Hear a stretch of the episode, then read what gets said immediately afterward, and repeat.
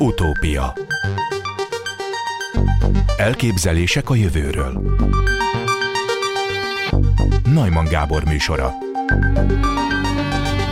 Megjelent egy könyv Utópia címmel, amely főleg realistáknak szól, legalábbis az alcíme szerint. A mai műsorban ezt a könyvet fogjuk szétszincálni apró darabokra Rabárpád jövőkutató, a Corvinus Egyetem docense segítségével. Jó napot kívánok! Jó napot kívánok! Kezdjük magával a címmel, ami egy ellentmondás, nem? Utópia és realizmus, vagy realisták. Igen, ez a cím az egész könyv hangulatát belengi. Igazából utópiákat fogalmaz meg, de azt mondja, hogy az utópiák számára olyan álmok, amik felé igyekszünk, elérni persze sosem lehet, de hogy szerinte azok az utópiák, amiket megfogalmaz, azok igazából el fognak érkezni, illetve reális forgatókönyvek, sőt, sokkal jobb lenne az emberiségnek, ha ezek a forgatókönyvek válnának be. Megkérhetem, az ön kezében van ez a bizonyos könyv. Igen. Hogy az elején egy idézet szerepel ennél, hogy azt elolvassa? A legelején. A garantált alapjövedelem. De nem az idézet bent, a minden egyes fejezetnél van egy idézet. Igen, igen. És itt is van egy idézet, azt hiszem Oscar Wilde-tól talán? Így van, Oscar Wilde-tól, az Emberi Lélek és a Szocializmus című e, munkából. Az utópiát kihagyó világtérkép pillantása sem érdemes, hiszen pont azt az országot nem ábrázolja, ahol az emberiség tart. Amikor pedig megérkezünk, körülnézünk és látva egy jobb helyet, újra útra kelünk. A fejlődés az utópiák valóra váltása, mondta Oscar Wilde. És ezzel egyetért? Igen, egyetértek annyiban, hogy az emberiségnek kellenek álmok és kellenek célok, és komoly problémának látom azt, hogy a jelenkorunkban kevés ilyen álom van. Elértünk a fejlődésnek egy elég magas szintjére, nagyon sok mindent megoldottunk, ami 300 évvel ezelőtt tényleg utópia lett volna. Ma már, ahogy élünk, az az akkori földi paradicsomot testesíti meg. Viszont látjuk, hogy komoly kihívások előtt állunk a túlnépesedés vagy a környezetszennyezés, és újabb álmokat kell adni. Ez a könyv nagyon jó álmokat és nagyon jó érveket ad ezen álmok mellett. Aha. A könyv úgy kezdődik, hogy egy ilyen Oscar Wilde idézet szerepel a fejezet előtt, de a világtörténelem 99%-a során az emberiség 99%-a éhezett, retteget, emellett pedig szegény, piszkos, beteg, buta és csúnya volt. Ehhez viszonyítja a szerző a tudományos újítások során történt változásokat, amelyek megváltoztatták ezt a helyzetet. De igaz-e az a feltevés, hogy az emberiség az elmúlt 200 évet leszámítva nagyon rossz körülmények között élt? Itt tömegekről és arányokról tudunk beszélni. Most sokkal több ember él jó körülmények között, mint valaha az emberi történelem során. Most is nagyon sokan élnek létminimum alatt, most is nagyon sokan élnek rettenetes körülmények között, de hogyha az emberiség átlagarányát nézzük, ráadásul úgy, hogy most duzzadt meg a lélekszámunk, ahhoz képest most sokkal több ember él jó anyagi körülmények között, vagy jó egészségügyi körülmények között, vagy a jövőnek valamilyen perspektívájával. De hogyan éltek akkor, amik, amit mi úgy példának tekintünk, az ókori Aténben például, vagy a Rómában? vagy ilyen nagy világhatalmak létrejöttekor Angliában, vagy Spanyolországban, vagy Magyarországon, hogy éltek a középkorban, mielőtt még a törökök elfoglaltak volna minket? Nagyon különböző társadalmakról beszélünk, és történelmi korokról, azért az látszik, hogy most, most hogy a területeket tudunk nézni. Ha megnézzük például a személyi higiénia kérdéskörét, akkor igazából még a napkirály sem élt olyan egészségesen és tiszta WC-vel, mint mondjuk most egy átlagpolgár, akár egy panelházban. Uh, nyilván a legfelsőbb rétegeknek több minden jutott, uh, például élelemből, vagy akár pihenésből, de például orvosi ellátás a leggazdagabbaknak sem jutott, tehát még a 20. század elején is a leggazdagabbak is olyan triviális betegségekbe haltak bele, amit már egy átlagembert is könnyen ki tudunk kúrálni.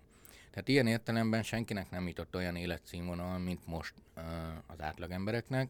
Természetesen nem, ez nem azt jelenti, hogy, hogy rosszul éltek vagy boldogtalanok voltak, de például az élelmiszer iránti állandó törekvés, az, hogy megbiztosítani kell azt, hogy nem tudom, hogy mit fogok enni fél év múlva, el kell tennem az élelmiszert, legyen térre, kajám, a betegségeknek kiszolgáltatott vagyok, a társadalmi rendszernek kiszolgáltatott vagyok, ezek állandó és jelenlevő jellemzői voltak a társadalmaknak. Az, hogy a társadalmi rendszereknek kiszolgáltatottak vagyunk, ez most is igaz, és az látszik, hogy most viszont lehetőségünk van akár az egész társadalmakat megváltoztatni. Ő nagyon sokat beszél, a szerző a egészségügyről, nagyon sokat beszél a bevételről, nagyon sokat beszél arról, hogy mi az értékteremtés, és az, hogy bizonyos rétegek termelnek pénzt, és hogy ma már nagyon jellemző, vannak rétegek, akik csak forgatják a pénzt, de hogy ez hatalmas gazdagságot okozott. Úgy érzi, hogy, hogy ez a nagy gazdagsággal meg tudnánk oldani azt, hogy akik most még szegények, vagy nem kapnak meg minden juttatást, megkaphatják. Olyan adatok is szerepelnek ebben a könyvben, amelyeket nem nagyon lehetett sehol sem olvasni eddig, hogy mennyi a világ össz GDP-je.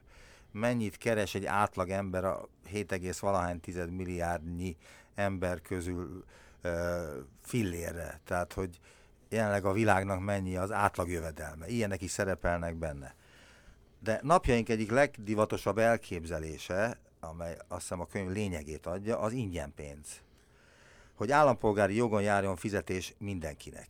Tévedés lenne azt hinni, hogy ez kizárólag a liberális eszmékből fakad, mert most például a liberálisok hirdetik többek között a, az állampolgári jogon juttatott havi fizetést, mert például Nixon elnök is, aki republikánus volt, szerette volna bevezetni az USA-ban egy bizonyos körben az ingyenpénzt, de aztán mégsem vezette be. Mi volt az első ilyen jellegű kísérlet a világon?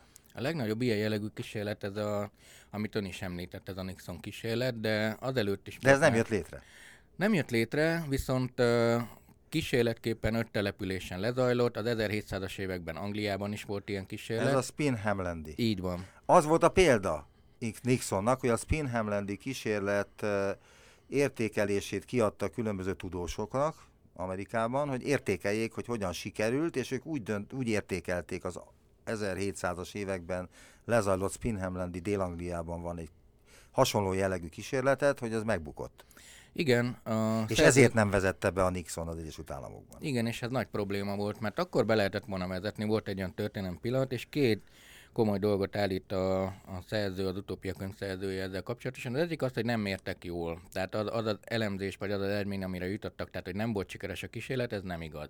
Mert hogyha a teljes költséghaszon elemzést nézzük, és azt nézzük, hogy a, a, a puszta pénz mellett mondjuk az elégedettség növekedése, a felszabadult idő és a tanulás, vagy a mentális egészség növekedését, és hogyha figyelembe veszük, akkor sikeres volt a kísérlet. A másik, hogy egy, egy újabb történelmi pillanathoz értünk, az információtechnológia, ugye az automatizáció és a robotok segítségével hatalmas mennyiségű munkát meg tud nekünk spórolni, és ezek kb lassan-lassan ingyen munkát végez helyettünk, tehát eljött megint egy olyan pillanat, amikor ezt az alapjövedelmet reálisan be lehet vezetni. És mi van akkor, hogyha az a változat valósul meg, amelyet az ellenzők mondanak, hogy ez a lustaságra bírja rá az embereket, és senki nem fog semmit se csinálni, hanem szép lassan megéldegél abból az alapjövedelemből, amit az állam, vagy egy grémium, lehet ez az Európai Unió is, vagy az Egyesült Államok, vagy földrészek, teljesen mindegy, biztosít a számukra, nem lesz termelés, mert nem lesz senki, aki dolgozzon. Nagyon jó kérdés, és egy kicsit hitpallás, és kicsit tény alapú. A szerző egyébként nagyon-nagyon jó érveket mond, és nagyon jó számolásokkal bizonyítja azt, hogy az alapjövedelem, vagy az ingyen pénz az tud nyereséges lenni, akár a szegénység felszámolásában. Erről talán később. A, visszatérve az alapjövedelem, hogy azt okozza hogy az emberek lusták lesznek, és elkezd elterjedni a bűnözés, és egyszerűen szétfoszlik a társadalom szövete, vagy az történik, hogy egy újabb szintre lépünk, ezt igazából nem tudjuk. Azt látjuk, és a szkeptikusok könnyen találnak érvet arra, hogy, hogy az ember nem mindig használja ki azokat a lehetőségeket, amit rendelkezésére állnak ott van nekünk az internet, de azért nem látjuk azt, hogy tömegesen elkezdtek volna az emberek többet olvasni, vagy nyelveket tanulni, vagy, vagy amerikai könyvtárok könyveit böngészni, hanem mondjuk játékra használjuk. Vagy, Várjunk csak, akit megállnék egy pillanatra, és a könyvtől elszakadnék, az ön diploma munkája az erről szól, ha jól tudom amit itt most felvetett egy pillanat erejéig, hogy, hogy mennyire változtatta meg az embereket a internet, és az interneten játszható játékok sokasága, és ez hogyan gyűrűzik le a valóságba, a munkájukba, a családi életükbe, a közlekedésükbe, meg egyáltalán minden másba. A címét is mondom mindjárt egy pillanat. Az volt a címe, hogy a digitális kultúra hatása az emberi viselkedésre a gamifikáció példáján keresztül. A gamifikáció az a dolog, amely az internet alapú játékokat jellemzi, és hogy hát ön azt állapítja meg, ez volt az, a doktori dolgozata, hogy igenis, hogy alapvetően megváltoztat mindenkit. Azt is, aki nem játszik soha. Így van, így van. A gamifikáció az igazából a játékosítás, tehát bármilyen komoly folyamatot tudunk játékosítani, tanulást vagy munkát, és ezzel motiváltabbá vagy lojálisabbá tehetjük akár a munkavállalókat, akár a tanulókat. Én a, nagyon köszönöm, hogy így megnézte a doktori dolgozatomat, és én a, abban azzal foglalkoztam, hogy a kiinduló tézis az, hogy a kultúra az emberiség túlélési stratégiája. Minden faj a Földön választ valamilyen túlélési stratégiát, vannak akik nagy fogakat, vannak akik nagy létszámot, mi a kultúrát választottuk, és az látszik, hogy ilyen kulturális sokkok, illetve kvázi önprogramozás segítségével az emberiség az elmúlt néhány ezer év során nagyon sok sikert ért el. Például, amikor a Rutger Bregman is beszél ebben a könyvében, az erőszak mértéke lecsökkent, soha nem volt még ilyen erőszakmentes század. 3-400 év alatt megdupláztuk, megtripláztuk az élettartamunkat, erre egyetlen egy más faj sem volt képes. Ezek sikerek. Egy ilyen kulturális sok, ez az infokommunikációs technológia, és én azt vizsgáltam, hogy hogyan változunk meg, milyen az önprogramozás, ami zajlik, aminek van biológiai szintje is, egy Google keresés más területeket aktivál, mint egy könyvtári keresés, de látjuk mi is a mindennapokban a megváltozó érzékelést, minden társadalmi a alapvetően felporgat. Ezt most így kiinduló állításként fogadjuk el, és még többet fog a következő tíz évben. Igazából most indulnak el azok a mély változások, amit okozott a digitális kultúra. Látjuk, hogy máshogy kommunikálunk, máshogy működik a gazdaságunk, máshogy érzékeljük a világot, máshogy szerezünk információkat, máshogy választunk párt, máshogy működünk biológiai értelem, értelemben, és ez kicsit olyan, mint hogyha felkészítene minket valami nagy változásra. Az látszik, hogy az infokommunikáció technológia nélkül a következő 10-20-50 évet nem nagyon fogjuk tudni túlélni. A kultúra mindig valamilyen kihívásra választad. Most nekünk két nagy kihívásunk van. Az egyik az, hogy a föld mérete állandó és megy tönkre, a másik pedig az, hogy rettentesen sokan vagyunk. Például a digitális kultúra egyik nagy hozadéka, hogy lehetővé tette azt, hogy idegenek együttműködjenek egymással automatizáltan. Kis csoportok eddig is együttműködtek, segítettem Kalákában a szomszédnak, stb., de most idegenek is együtt tudnak működni, és erre a városiasodás miatt volt szükség. Sőt, a cégek vannak, amelyek 10-20 helyszínen rendelkeznek, Kínától Dél-Amerikáig, és prosperálnak, tudnak együttműködni, mert a nyelvet e, minnyáján jól ismerik, ez a számítógép nyelve. Igen. Tehát nem kell megtanulni spanyolul, franciául, vagy németül, vagy kínaiul, vagy egyéb más nyelveken, akkor is tudok kommunikálni a partneremmel, hogyha egy hangot nem tudok az ő nyelvén. Igen, alkottunk egy új nyelvet, ez egy elég hatékony és jól működő nyelv egyébként, mint egy megjegyzésként a digitális kultúra nagyon sok minden megoldott. Tehát igazából sok mindenre ad választ, például nem tévedünk már el. Mindig tudunk játszani, de egy apróság, hogy már létező technológia az, hogy valós időben fordít számunkra a számítógép, tehát eljön az az idő, amikor nem kell majd nyelveket tanulnom, mert mindegy lesz, milyen nyelven beszélek, mert érteni fogják. Nem Most... lesz ez kicsit borzasztó? Tehát az a fajta attitűd, ami jellemzi az emberiség egy részét manapság, az nagyra értékeli a kulturális képzettséget, például a nyelvtudást. Például az, hogy a nyelv az nem csak arra való, hogy kifejezze az ember a konkrét közölni való információit, hanem sokkal mélyebb rétegeket is ki lehet fejezni vele, mély érzéseket, bizonytalanságokat, meg minden fontos emberi, emberi cselekedetet. Igen, ez nagyon jó meglátás. Igazából a újabb szakadékok, vagy újabb megosztottságok, tudásszakadékok jönnek létre. A digitális kultúra egy nagyon jó dolog olyan szempontból, hogyha valaki kifejlett és megvalósítja például ezt az automatikus nyelvfordítást, akkor mindenféle tudás, vagy elméleti felkészültség, vagy kitartás nélkül egyszerűen kezébe tudom adni a technológiát. Ha fogom ezt a kütyüt, és odaadom egy ö, afrikai, akár írás tudatlan embernek a kezébe, vagy a fülébe, akkor ő érteni fogja, amit beszélek. Viszont ez nyilván nagy különbség ahhoz képest, hogy megtanulok egy nyelvet, akkor azzal többé válok, megismerem az adott népnek a kultúráját, megismerem a nüanszokat, többé, többet fogok tudni a világról, de arra, hogy én mondjuk egy afrikaival beszélgessek, ne tévedjek el, vagy mondjuk programoztassam, vagy kifizessek neki egy számlát, arra jó lesz ez. A kulturális pölényador megmarad nyilván, ha tényleg tudom a nyelvet, viszont tömegek számára lehetővé tesz egy ilyen 80%-os megoldást.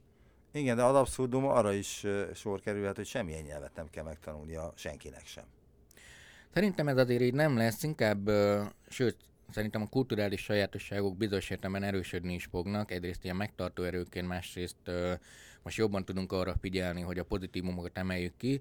Az egész inkább a felé mutat, hogy egy ilyen globális nyelv vagy földnyelve kialakuljon, ami egy időben úgy tűnt, hogy az angol lesz, vagy a kínai, vagy a spanyol, de ezzel a technológia segítségével elérjük azt, hogy a földön mindenki tudjon beszélgetni egymással, ez is igazából a globalizációnak egy ilyen kenőolaja, de ez nem fogja azt jelenteni szerintem, hogy a nemzeti sajátosságok vagy kultúrák egy csapásra eltűnnek. Ugyanakkor, ugye most volt vasárnap a EU-s választás, amelynek eh, legalábbis a kormányoldal felül az volt a legfontosabb eh, üzenete, hogy eh, meg kell állítani a migránsokat. Nem szabad beengedni a migránsokat, mert hogy ez fölbomlasztja Európát, Magyarországot, meg abszolút, és elveszik a munkát, minden stb. Ami negatívumot el lehet mondani róluk, azt elmondták már a kormány sajtóban. Ugyanakkor a könyvírója bizonyítja ebben a könyvben több helyen is, hogy a nyitott határok és az emberek szabad vándorlása az mindig pluszt hozott az emberiség számára, és ez mindig haszonnal járt. Egy sor példával bizonyítja, hogy mind például, és akkor az Egyesült Államok példáját is azt hiszem írja, de egy sor más hasonló példát. Ehhez mit szól? Igen, minden kontinensről hoz példákat különféle történt korokból, közgazdaságtani számolásokkal. Az ő közgazdász egyébként? Uh, igen, annak tartja magát, mert olyan értem volt szerintem ennél Mármint több... az író? Igen. Uh, uh, igen, a Rutger Bregman. Uh, közgazdász, de elég jól mozog egyébként a társadalomtudományok területén is, és tényleg jó példákat hoz. Igazából a, a föld népessége mindig ide-oda vándorolt, ha most ilyen metaszinten nézzük. Most ami probléma az az, hogy nagyon-nagyon sokan vagyunk, emiatt ez a migrációs nyomás jóban nagyobb, és mivel fogynak az erőforrások, mert hogy egy állandó méretű föld van, emiatt ez a migráció nagyobb feszültséggel tölthet el minket. De most ezt két, két szintről lehet megválaszolni ezt a, ezt a kérdést.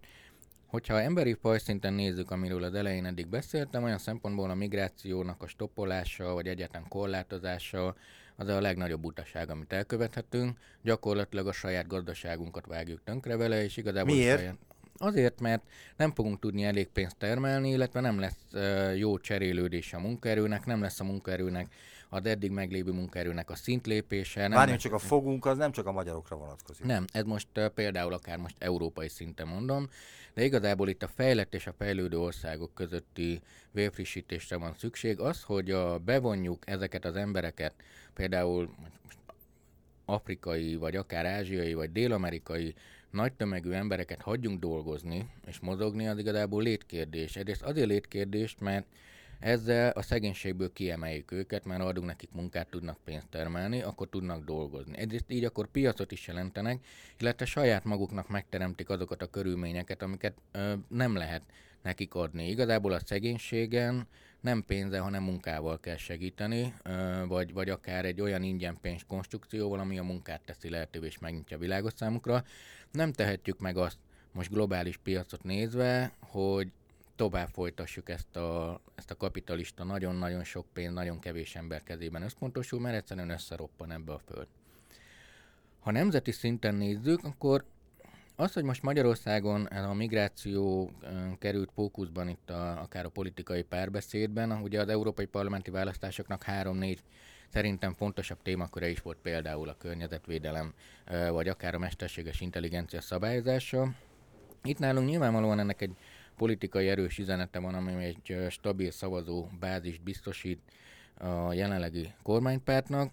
A üzenet nem rossz egyébként, most olyan értelemben, hogy a migrációt valamilyen módon át kell gondolni és irányítani kell, de ez a folyamat zajlik. Tehát ezt, ezt a részét, amit mondjuk úgy, hogy helyi aktuál politika, ez igazából nincs köze ahhoz a gazdasági, vagy történelmi, vagy kulturális változásokhoz, ami zajlik a világban. Tehát ön azt mondja, hogy független attól, hogy a politikusnak éppen most mi áll érdekében, ez úgyis megállíthatatlan. Igen. És nem is, tehát baj is lenne, ha megállítható lenne, azért egyszer okból, hogy például akkor nagyon hamar itt Magyarország népessége elsorvad, vagy egyszerűen nem fognak jönni képzett munkaerők. Amúgy ugye áramlik be külföldről most is munkaerő, csak ezt nem reklámozza a kormány, de azért évente több tízezer dolgozóval van többünk. Arról ne is beszéljünk. Tehát az is migráció például, hogy a magyar munkavállalók Ausztriában vagy nyugatabbra dolgoznak, és most nálunk a legtöbb gyáripari környezetben ukrán dolgozók dolgoznak, akiket szívesen látunk, mert másképp meghalna a gazdaságunk. Tehát például, ha ezt a migrációt nem engednénk, ezt a vendégmunkás migrációt, akik most kb. a magyar autóiparnak, meg az építőiparnak a felét mozgatják, akkor ez az iparág meghalna, és Magyarország gazdasága csődbe menne. Tehát ez a különbség a lózungok, vagy a szlogenek és a valóság között. Igen, én ezt úgy is nevezhetném, hogy ez a különbség az igazság és a hazugság között. Mert hogy egyértelműen hazugság, ha használunk, vagy beengedünk ukrán vendégmunkásokat, vagy mongol vendégmunkásokat, vagy albánokat, mert ezekről is szó van, legalábbis a magyar munkavállalókat tekintve. Igen, igen. És azt mondjuk, hogy nem engedünk be senkit, akkor ezzel becsapjuk az embereket, mert azt hiszik, hogy őket is gyűlölni kell, és ezekből azért cirkuszok lehetnek, atrocitások, meg akár még súlyosabb bűncselekmények is. Lesz az is. ukránok ellen, a mongolok ellen, tehát olyanok ellen, akik legálisan, sőt, hívó szóra jöttek ide Magyarországra. Lesz is, tehát ez egy paradox helyzet, mert uh, ahhoz, hogy tehát például az Egyesült Államok volt egy klasszikus bevándorlóország, az elején mindenkit nagyon jó szívvel lát, hogy jöjjenek az emberek, dolgozzanak, fölvirágzott. Jelenleg egy olyan kommunikáció zajlik, hogy mindenki, aki nem magyar, az probléma és beszédpórás, és egyre inkább félünk tőlük. Ez a félelem egyre növekedik, hogy a, a szavazat stabilabb legyen, de közben egyre több vendégmunkás, vagy egyáltalán idegen család jelenik meg, ebből biztos, hogy komoly feszültségforrások lesznek. Hát ennek a jó megoldása az lenne, hogy felkészítjük az embereket, kommunikáljuk, és azt mondjuk, hogy, hogy igen, de jó, jöttek emberek, akik dolgoznak az építőiparban, és emiatt fölépült egy újabb kórház vagy stadion. Tehát igazából a normális társadalmi párbeszéd helyett egy elég pont, hogy ilyen homok, fejet homokba dugó párbeszéd folyik. Ez itt Magyarországon biztos, hogy a közeljövőben nagyon-nagyon-nagyon komoly társadalmi feszültségeket fog szülni. Jelen pillanatban az emberek ezt nem tudják kezelni, mert arra készítjük fel őket, hogy, ez, hogy ezt a helyzetet ne tudják majd kezelni. Tehát most aktuál politikát nézve Magyarországon ez gond. Ha visszatérünk a világpolitikára, vagy, vagy egyetlen globális vonulatokra, ez a könyv szépen bebizonyítja, illetve sok más szerző is. Persze lehet vitatkozni az állításaival, de az, hogy migráció legyen, mozgás legyen, az, hogy akár alapjövedelmet adjunk, akár azt, hogy ingyen pénzt adjuk, akár azt, hogy ezeket a programokat jól csináljuk, akkor lehet igazából ilyen nagy ugrást tenni társadalmi fejlődés terén. Ezek ilyen apró visszalépések, amik most zajlanak, de ezek nem fognak elég megoldást nyújtani. Most pár másodperc szünet jön, de azonnal folytatom a beszélgetést Rabárpáddal. Utópia Elképzelések a jövőről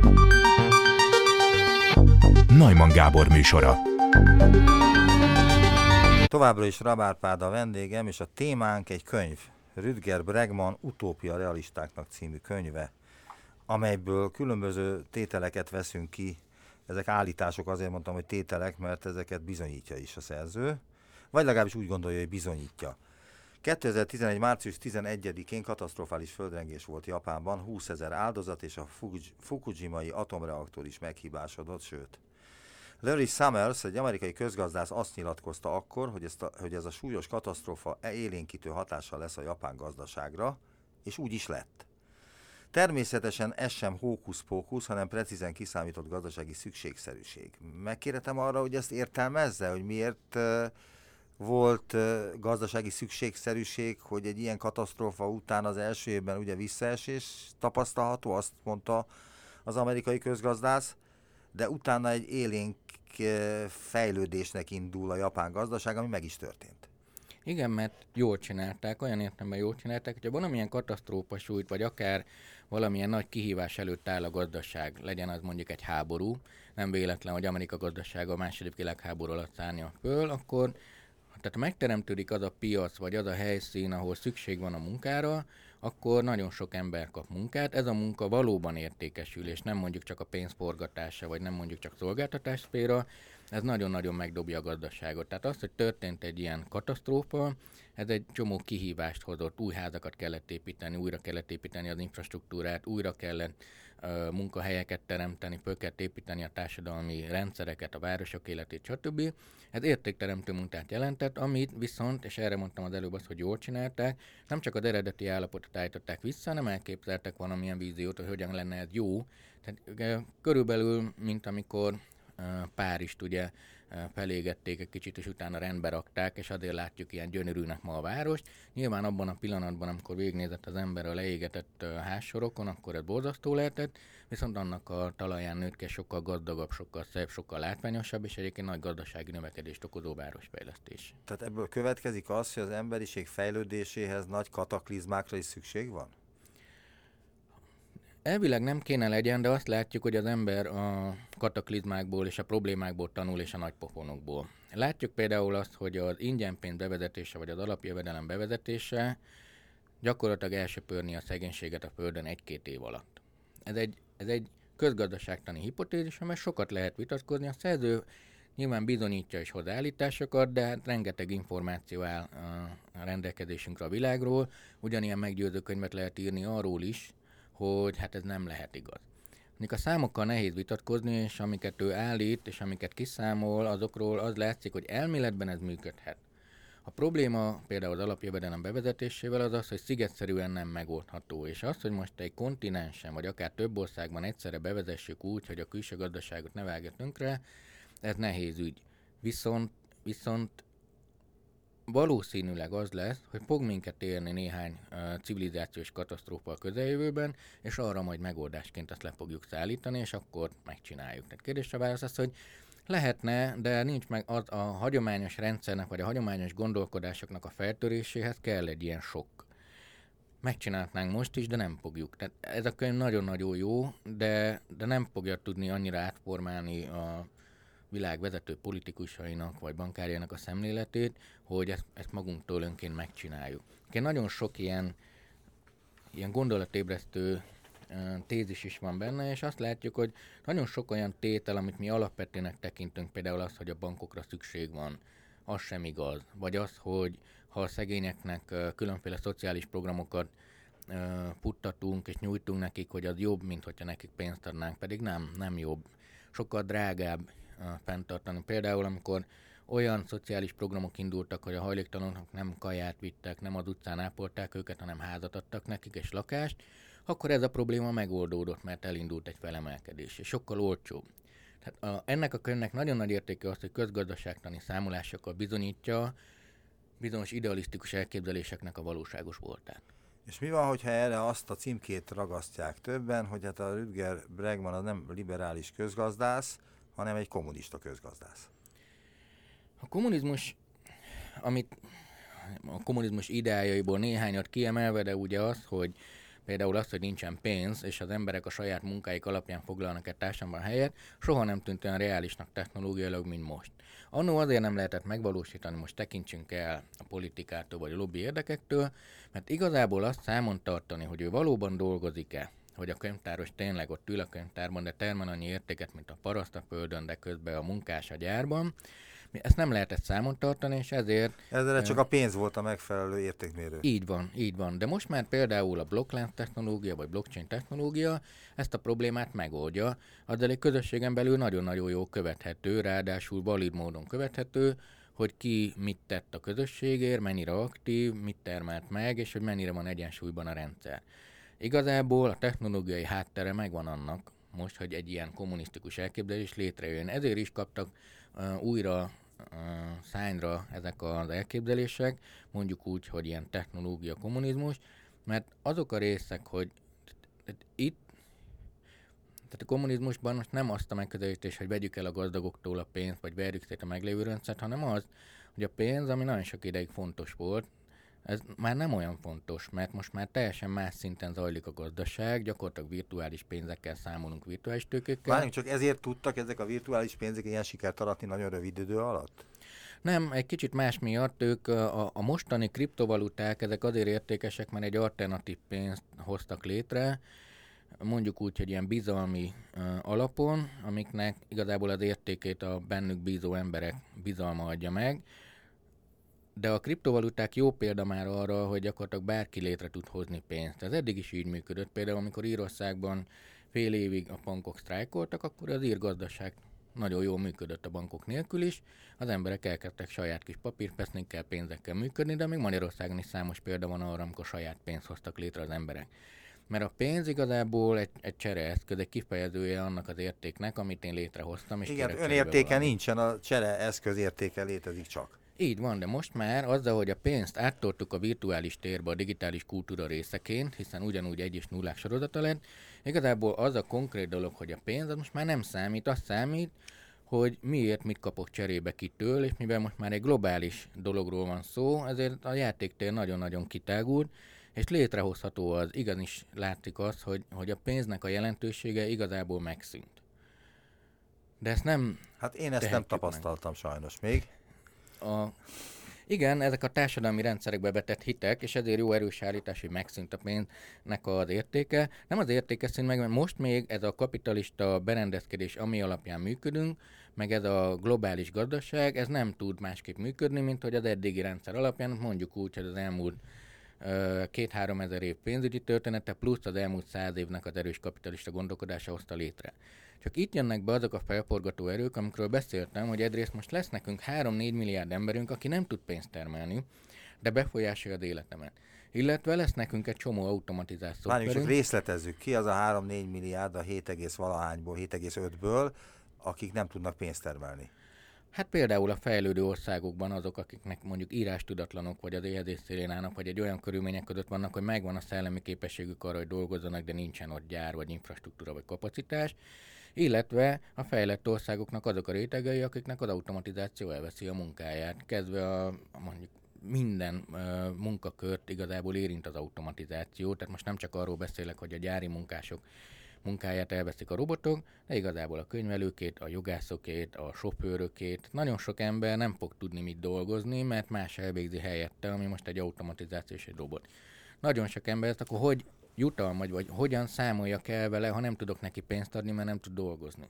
Ez csak is kizárólag az ingyen pénzzel lehetséges, ami az ingyen pénz viszont ilyen értelemben értékét vesztett pénz, ez egy ilyen társadalmi szerződés, hogy biztosítom a túlélésedet, mert, mert már nem kell ezért dolgoznod.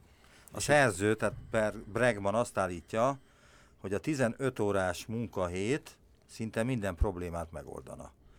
A stresszt, a klímaváltozást, a baleseteket csökkenteni, a munkanélküliséget minimálisra csökkenteni, a női emancipáció létrejönne, az előregedő társadalom jelen, nem jelentene problémát, az egyenlőtlenség helyett az egyenlőség lenne az általános. Mit gondol erről? Az, hogy ez a könyvnek az egyik legjobb állítása és a legreálisabb, és ezt valószínűleg meg is fog valósulni. Egyrészt látjuk azt, hogy nagyon sok olyan munkakör van, ahol, ahol még a régi ipari társadalmi logikák miatt van például az, hogy az emberek bendülnek 8 órán keresztül, de nem termelnek 8 órán keresztül értéket. Viszont az ezzel járó veszteség, ami a mentális stressz, az, hogy például az irodákban ültetünk embereket, környezetfogyasztás, ö, környezet ö, rombolás, akkor az, hogy ingáztatjuk őket, akkor az, hogy közben nem tud mondjuk sportolni vagy pihenni, amitől egészséges lenne, a veszteség nagyon nagy. Hát a mostani technológiák lehetővé teszik azt, hogy, hogy pontosan tudjunk az embereknek kiadni feladatokat, és pontosan azt a feladatot végezzék el, amire szükség van. Ez, ez nagyon sok embernek problémát fog okozni, hiszen, hiszen munkánknak egy része olyan, ami azért nem föltétlenül értékteremtő, vagy nem azonnal. Nem véletlen, hogy ilyen luddita-szerű gondolkodás is megjelenik, hogy meg ez a rettegés a mesterséges intelligenciától, meg a robotoktól, mert azt érezzük, hogy kicsúszik a kezünkből a világ. Az, hogy lecsökkenjen az aktív, mondjuk úgy, hogy munkával töltött idő mértéke, az nagyon-nagyon reális, és igazából ezt a gazdaság is támogatja. Tehát ez a meglévő rendszernek egy, egy természetszerű fejlődése, és ezért mondtam, hogy szerintem ez létre fog jönni. Ez nagyon nagy munkanélküliséget és nagyon nagy társadalmi különbségeket fog okozni a közeljövőben, aminek, és megint itt jön itt a válasz, hogy oké, okay, akkor mit, mert mit fog dolgozni, vagy mivel, mit fog csinálni ez alatt, és látszik az, hogy, hogy jó példa például azt, hogy maga az e-business is a digitális gazdaság is szállít válaszokat, mert az ingyen pénz az nem azért fog járni, hogy ő csak ül, hanem azért, hogy valamilyen társadalmi cselekvéseket végezzen, például önkéntes munka, de körvonalazódik a Facebooknál az az üzleti modell, hogy azért fognak fizetni, hogy minél többet posztoljunk, tehát az is lehet, hogy egyszerűen csak élek, sétálok, posztolok, csevegek, beszélgetek, az adataimat eladom ezeknek a nagy cégeknek, hogy most is, de eddig az üzleti modell az az, hogy én ingyen használom a szolgáltatásokat, cserébe ők eladják az adataimat, a közeljövőben meg úgy fog kinézni, hogy pénzt fogunk azért kapni, hogy ezeket a szolgáltatásokat használjuk. És ez ilyen értelemben egy ingyen pénz, hiszen ezt csak csúcs csinálom. A munka azon emberek mencsvára, akiknek nincs jobb dolguk, mondta Oscar Wilde. Ez az idézet azelőtt a fejezet előtt szerepel, amelynek az a címe, hogy miért nem éri meg egy bankárnak lenni. De én egészen mostanáig azt hittem, hogy megéri. Igen, tehát a könyv, könyv nagyon jó erős üzenetekben, és ugye nagyon munkacentrikus társadalomban élünk, és az látszik, hogy a munka kitölti az életünket, a munka az egyik legfőbb értékmérő, és a pénz, de az, hogy, hogy nem szeretünk, hát valaki nem dolgozik, az azonnal ugye a szemünkben valamiféle értékvesztett, vagy, vagy, vagy társadalomból kivetett párja, kivéve, hogyha ideiglenesen nem dolgozik, de dolgozni kell, pénzt termelni kell, a magyar paraszti kultúrában eleve nem volt meg a pihenésnek a fogalma, tehát a társadalmi életet is munka során élték mondjuk a fonóban, ezért is van Magyarországon például a számítógépes játékokhoz ilyen negatív a hozzáállás. Az ipari társadalomban egyáltalán annak a munkának azért jóval pontosabb szerepe volt, hiszen értékteremtő munkákat kellett végezni, amire itt a szerző fővi a figyelmet az az, hogy nagyon sok munka már nem értékteremtő, hanem csak a vagyonnak a forgatása, és hogyha ezeket kivesztük a rendszerből, akkor igazából a világ általános helyzete nem változik meg. Erre két sztrájk példát hoz. Az egyik a New Yorki kukásoknak a sztrájkja, akik elkezdtek sztrájkolni, nem akartak nekik engedni, nyilván egy hét alatt elöntötte a szemét New Yorkot, és a sztrájk sikeres volt, és mindenki verességként érzékelte, hogy hát a kukások elérték, amit akartak. Milyen rossz dolog, hát akkor mindenki sztrájkolhat. A másik példa, amit hoz, ez pont ez az ír bank strike, ahol a bankok elkezdtek sztrájkolni, de igazából fél év után abba hagyták, mert kiderült, hogy megy a világ tovább nélkülük. Most két extrém példa, de ő azt mondja, hogy vannak olyan munkák és foglalkozások, főleg olyan mértékben, amennyire ma elterjedtek, ér például a jogászokat hozza, és mondja, hogy például 17-szer több jogász van az Egyesült Államokban, mint Európában, mégsem gondoljuk azt, hogy 17-szer biztonságosabb lenne az Egyesült Államok, vagy azt, hogy annyival több ember kapna jogi tanácsot, hanem ezek már legtöbbször egy ilyen önfenntartó rendszer részei, akik jogászok, szabadalmakat vesznek, ami jogi konstrukció, amit egy újabb jogászcsapat végez. Tehát ő azt mondja, hogy azok a munkák, amik valóban változtatnak a világon, vagy valóban értékteremtők, például az ételtermelés, például a kukák elszállítása, ez kikerülhetetlen, viszont pont azt látjuk, hogy ezek lettek a leginkább kiválthatóak.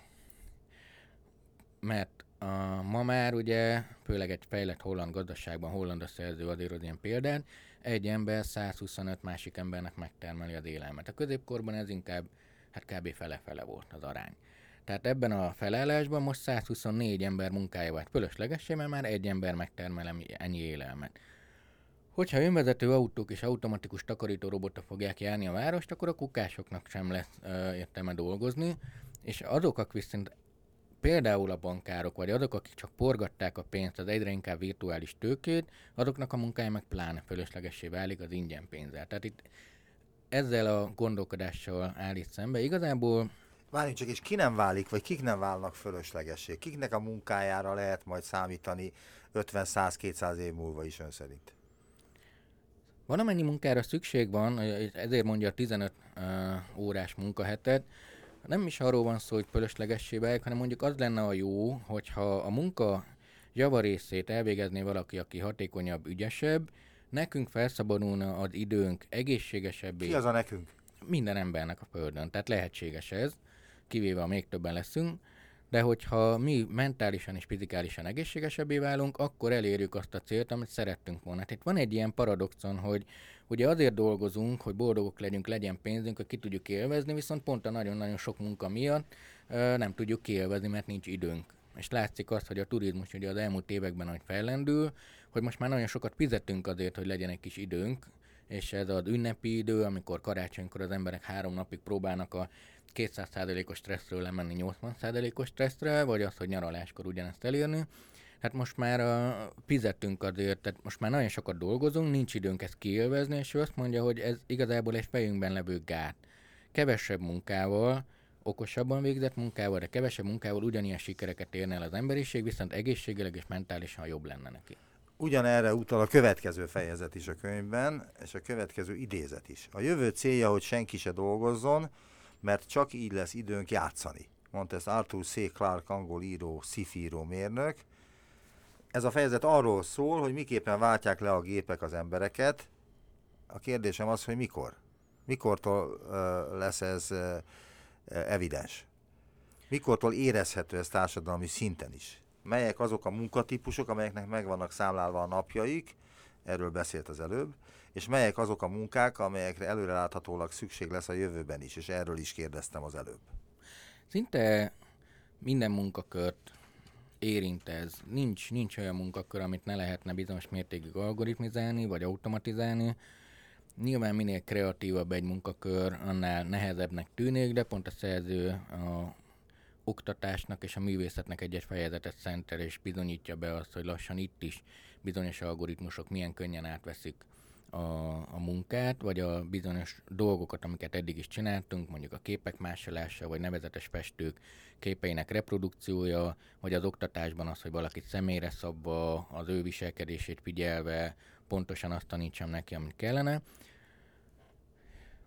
Ezek az eszközök és technológiák úgy kell felfogni, hogy nem százszázalékban elveszik. Hogyha ettől félünk, az nem jó, mert akkor tényleg fölöslegessé válunk, hanem valamiféle munkaszintlépésre kényszerítjük magunkat. Például ott egy könyvelő, akinek a munkájának egy, egy nagyon nagy része automatizáció végignéz számsorokat, ezeket összeveti, megnézi. Hogyha egy jó algoritmus és egy okos algoritmus elvégzi a munkának ezt a részét, neki több ideje jut arra, hogy mondjuk utána nézzen a jogszabályoknak, kreatív ötleteket találjon ki, hogy mit lehetne még bevonni. Tehát a, a, a favágó részét el tudja végezni a gép. Azért most is nagyon sok gép dolgozik nekünk, csak nem veszük észre, vagy őket már elfogadtuk, de azért most az, hogy teherautók szállítanak minket, vagy az, hogy különféle gyárokban automata gépsorok dolgoznak, vagy az, hogy nagyon sok helyszínen már ilyen kis önvezető járművek szállítják az alkatrészeket, például a, a, a autógyárban Magyarországon is ilyen kis mágnes csíkokon futnak az alkatrészek, egy emberek által le, lezárt kis kockába viszi be, ahol úgy rakják össze az autót, hogy egy perc alatt 2700 csavarmozdulatot végeznek el ebben a kockában, ami egy embernek nem tudom, több hétig tartana, és valószínűleg hibázna benne. Tehát a gépek szép szisztematikusan és lassan veszik át a munkánkat, és ennek örülünk. De mi nem attól félünk, hogy a munkánkat veszik el, hanem attól, hogy a pénzünket veszik el. Az utolsó idézet a következő a könyvben. A jövő már itt van, csak még nem mindenkinek jött el. William Gibson. Kiknek kell még sokat várniuk az úgynevezett jövőre, és kik azok, akik már most is a jövőben élhetnek? Nagyon sok technológiánál, még hogyha a technológiát oda is hagyjuk valakinek a kezébe, a hasznosulás attól még nem történik meg. Mire gondolok? Itt van nekünk például nagyon kiforrott és jól működő technológia, közösségi média, bárkivel világon kapcsolatba tudok lépni, tudok vele beszélgetni, meg tudom osztani a gondolataimat, stb. stb. De ha valakinek mondjuk az offline térben nincsenek kapcsolatai, tehát mondjuk szegény, és információit szegény és kapcsolatszegény, hiába fér hozzá Facebookhoz, virtuális marad az, hogy ő kapcsolatba lépjen valakivel. De hogyha neki amúgy ki tud mozdulni ebből a térből, lesz munkája, lesznek hobbiai, el tud utazni valahova, lesznek új barátai, akkor ez a technológia életre kell. Tehát nagyon, tehát egyrészt a technológia adott, és nagyon sok mindent meg lehet vele csinálni. Tényleg iszonyú látványos, és az embereket megdöbbentő technológiák működnek ma már, például az automatikus fordítás, vagy olyan hologram technológiák vannak, hogy virtuális szemüveg nélkül nem tudjuk megkülönböztetni, hogy a valóságot látjuk-e vagy sem a valódi térben, de ez a technológia még nem változtat meg minket. Nagyon sok olyan technológia van, ami, ami rejtve marad, ilyenek az automatizációk, ezeket gazdaságilag érezzük magunkon, azt látjuk, hogy nő a munkanélküliség, azt látjuk, hogy most már nem lehet vitatkodni a, a HR szoftverrel, mert igazából egy gép, és akkor ezt válságként éljük meg. De szép lassan meg kell érteni a technológiának az előnyeit magunk számára, és használni kell tudnia, de nem föltétlenül azt értem ez alatt, hogy mint, mint eszközhasználat, hanem azt, hogy értéket teremteni vele. És ebben vagyunk nagyon-nagyon lemaradva a világ a jelenlegi technológiát képest. Tehát technológia sokkal előrebb jár, mint az emberi gondolkodás mögötte. Erre utal Gibson. Köszönöm szépen a mai műsorban Rüdger Bregman Utópia Realistáknak című könyvét értelmeztük Rab Árpád a Cornus Egyetem docense segítségével. Nagyon szépen köszönöm, hogy eljött viszontlátásra. Köszönöm szépen, hogy itt lehettem, viszont hallásra.